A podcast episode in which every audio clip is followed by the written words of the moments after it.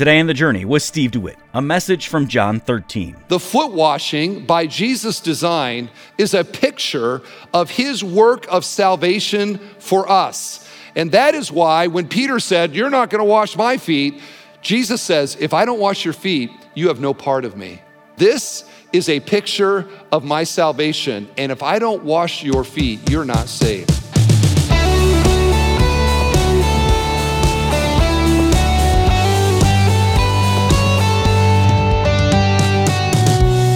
Welcome to The Journey with Steve DeWitt, Senior Pastor at Bethel Church in Northwest Indiana.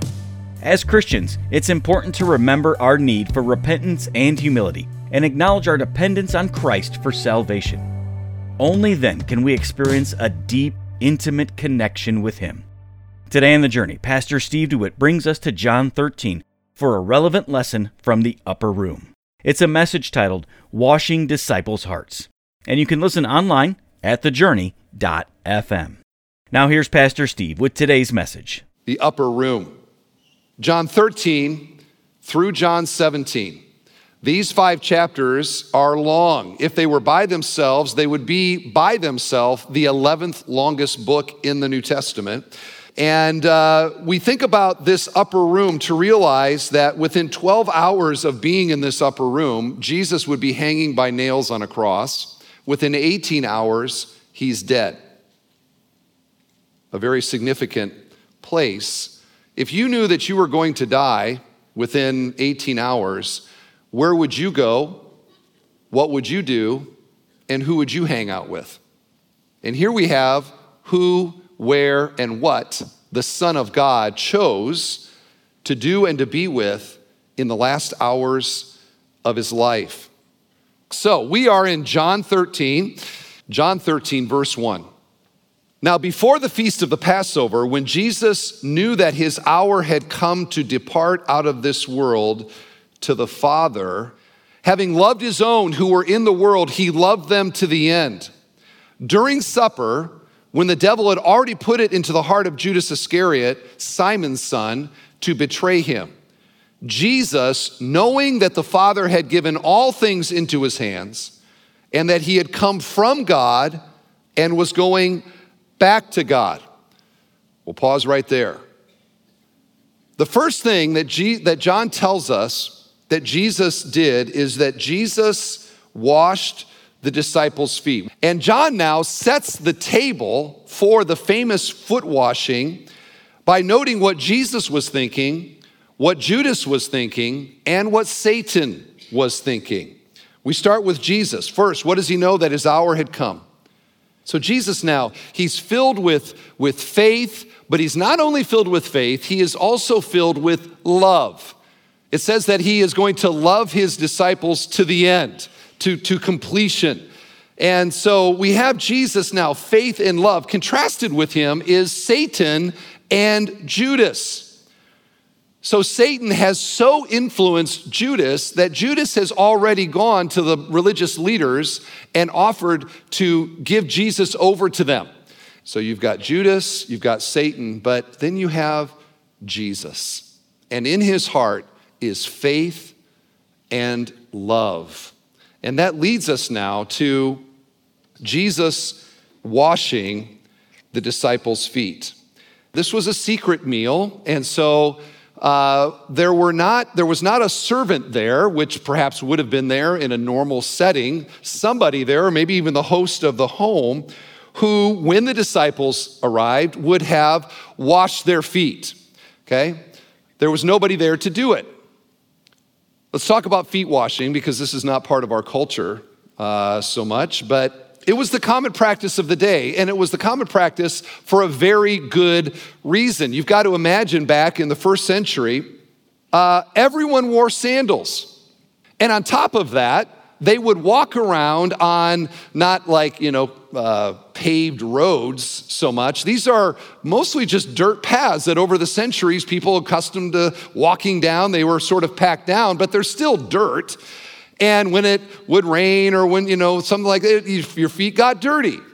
Now, we, we tend to romanticize this a little bit, like, oh, it'd be so great to be back in the first century. Okay, go to Mackinac Island. Let me, if you've ever been to Mackinac Island, and I love Mackinac Island, and I love Mackinac Island fudge. But if you go to Mackinac Island, it's an island where there are no gas engines. So you don't have cars and vans and things like that. Everything is horse drawn or bike riding or you know something like that. So it's it's cute. It's charming. If you've ever been there it's like oh it's like going back in time. How great it would be to live back in this sort of charming era as you walk around and realize that there are certain things that were not so great about it. Because on mackinac island yes it's all horses which means that everywhere you go there is manure. And it stinks and it smells and you're constantly stepping in it no matter how hard you try, when you go to Mackinac Island, your shoes have poop on them. If I, pretty sure I've never said that word from the pulpit, but it's, it's just the reality of it. So, first century, when you would walk through town or walk down the path or whatever, your feet were nasty. And so the practice was when you went to a house, they would, before you came into the house, they would wash your feet because they didn't want the nasty in the house. You understand? Even today, if you come to the DeWitt house, we are a no shoe house. Okay? We don't mean anything by that, but you know, whatever nasty you brought in with you, we don't want it in our house. And so you take your shoes off and, and then you're welcome. We know from the Gospels that the group dynamic as the disciples were coming in, and maybe even as they were seated, was that they were arguing about which of them was the greatest, which of them was the most important, which of them Jesus loved the most. And so when they got to the upper room, and there's not a servant, for one of them to say, Here, let me wash your feet, would have indicated that in their mind, the other person was more important than them. And the disciples were arguing that each of them was the most important. And so, what was the result of that? They get to the upper room, nobody's washing anybody's feet. And they all sat down, technically laid down, as I'll get into here in a moment, with unwashed, dirty feet. Now, we're going to be in this for a year or so. And because of that, I want to spend a little bit of detailed time to help us imagine what the actual upper room was like. And so, uh, first of all, I want to say remove from your mind all sense of Leonardo da Vinci's Last Supper painting, okay? 13 white guys. Uh, European white guys sitting at an upright table that is not even close to what it was like. And so today I want to show you uh, what, the, what the, the setup was like, okay, and how they did it. They did not eat meals the way that we eat meals. So I've got three tables here. There, there would have been a fourth one probably. But uh, to give you a sense of it, the tables that they ate at were low to the ground. And the practice was not sitting and eating like we do, but rather they would lay down on their left elbow like this and they would eat with their right hand like this, okay?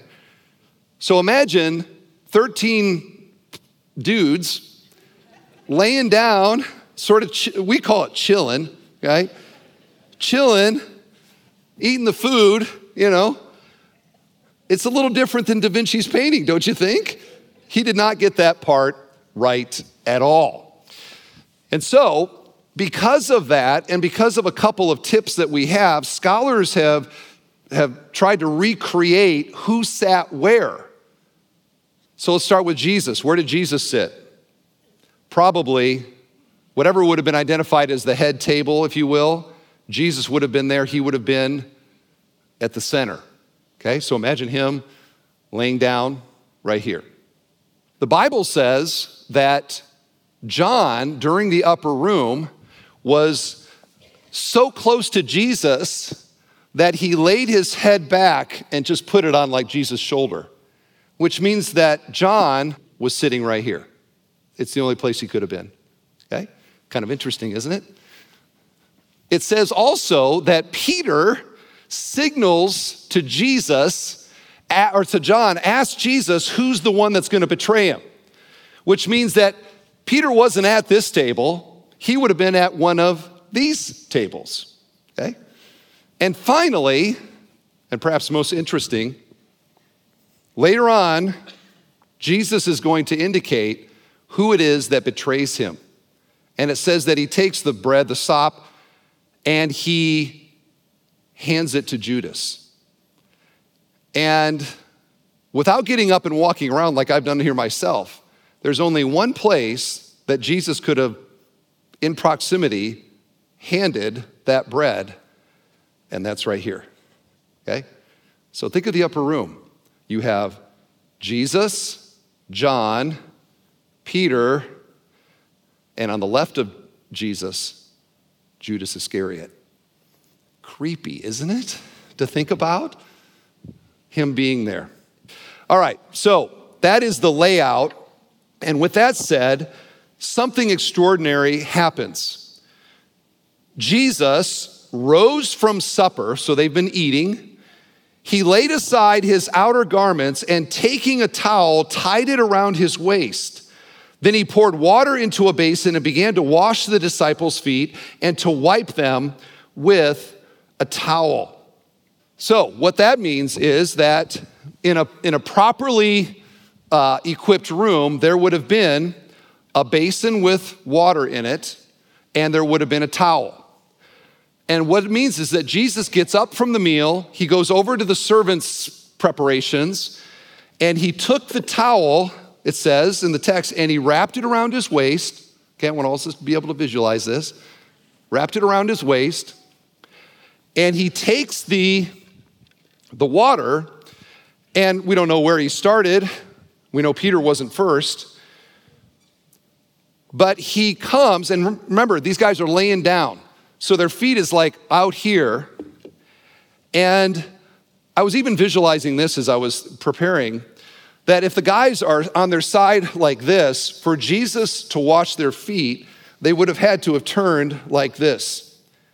And their foot would have gone in the basin, okay, and then it would have been brought out. And the text says that Jesus did that with their feet and with the towel that he was himself wearing dried off their feet. And slowly he makes his way around all 12 disciples and washes each of their feet. Now, I don't know if that's how you visualized it, if you've been a Christian for a long time, but it was something like that. And to realize the only way that you wash the feet of men who are reclining is to be on your knees. In a sense, Jesus sort of prostrating himself before Andrew and before Bartholomew and even before Judas. Think of this Jesus washed Judas's feet as well. Imagine George Washington washing Benedict Arnold's feet. Imagine David washing Absalom's feet. Imagine Kennedy washing Oswald's feet. And that's kind of what it was like for Jesus to wash Judas' feet. Imagine what was going through Judas' mind as Jesus did that. And what was Jesus thinking as he did? Look at verse 6. He came to Simon Peter, who said to him, Lord, do you wash my feet?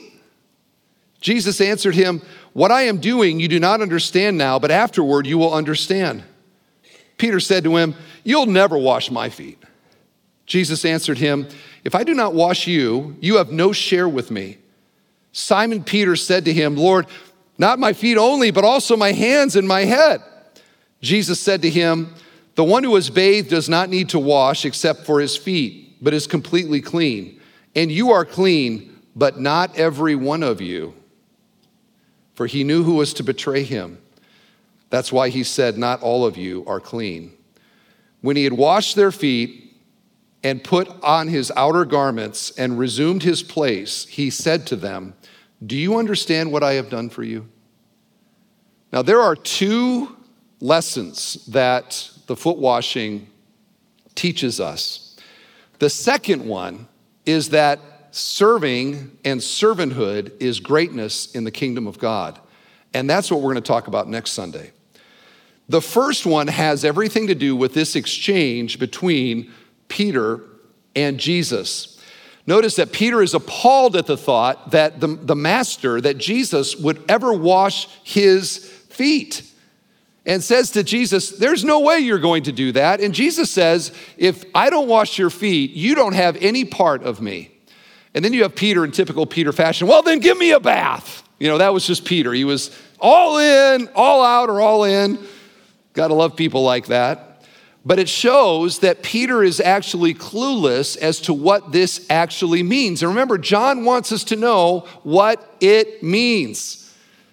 And what it means here is that Jesus, through the foot washing, is dramatizing, he's parabolizing his own salvation and redemption. It is a picture of Jesus' entire life and ministry. As Sinclair Ferguson points out, notice that Jesus laid aside his garments, and in salvation, Jesus laid aside his heavenly glory. That Jesus took up the basin and the towel, that Jesus was came as a servant, he came to serve us. That Jesus washed on his knees, that in our salvation, Jesus humbled himself, even to the point of death, Philippians 2. That Jesus washed their feet and in salvation, what does he do for us? He washes our sins away. And that then Jesus put his garments back on. And in salvation, Jesus ascended back to his former glory at the right hand of God the Father. And what we see in this, friends, is that the foot washing by Jesus' design is a picture of his work of salvation for us. And that is why when Peter said, You're not going to wash my feet, Jesus says, If I don't wash your feet, you have no part of me. What he was saying there was, This is a picture of my salvation. And if I don't wash your feet, you're not saved. You are not cleansed. And by that, it doesn't mean that you have to have been at the foot washing in order to be cleansed, but it is a picture that Jesus intended for us to understand what was going on and why he was doing it. And so I have three final questions in, the, in our first message here, and the, here's the first one. I'll tell you all three. Are you Peter? Are you Judas? Are you John? If I could transport you personally into the upper room, which of those three would represent where your faith is here today? Let's start with Peter. Are you Peter? What was going on inside of Peter? Pride. You'll never wash my feet. And he insinuates in that, actually, he asks the question, Lord, will you wash my feet? And what he's kind of insinuating there is, no, I think I'll wash your feet. And the human heart always wants to save itself. We want to do the cleansing. We are the ones who do the saving. I'm going to be a good person. I'm going to merit favor with God. I'm better than most people. I'm going to get into heaven because I've been a good person. And here you have Peter, the, the one who becomes the apostle Peter, one of the 12 disciples, refusing the Son of God. And if he had refused him, Jesus says, You're missing out on heaven. His pride kept him, could have, from experiencing eternal life and salvation. And that is so true. Every gathering of people who are Christian or otherwise spiritually interested, there are always people whose pride will keep them from heaven. They will not humble themselves. They will not acknowledge that I need to be saved. I'm not the one who does the saving. Jesus is the one who does the saving. Humanity always tries that. The religions of the world always say that and teach that. But Christianity is by grace, it is a gift that we receive. Peter had to humble himself. And I wonder if today, if you might be Peter. You've never come to that point where you have truly humbled your heart before God. Quit trying to save yourself or be better than others, but to receive the grace that comes by faith in Jesus Christ. I wonder if you were at the upper room, would you miss out on would you miss out on heaven? Like Peter almost did? Are you Peter? Secondly, are you Judas? Are you Judas?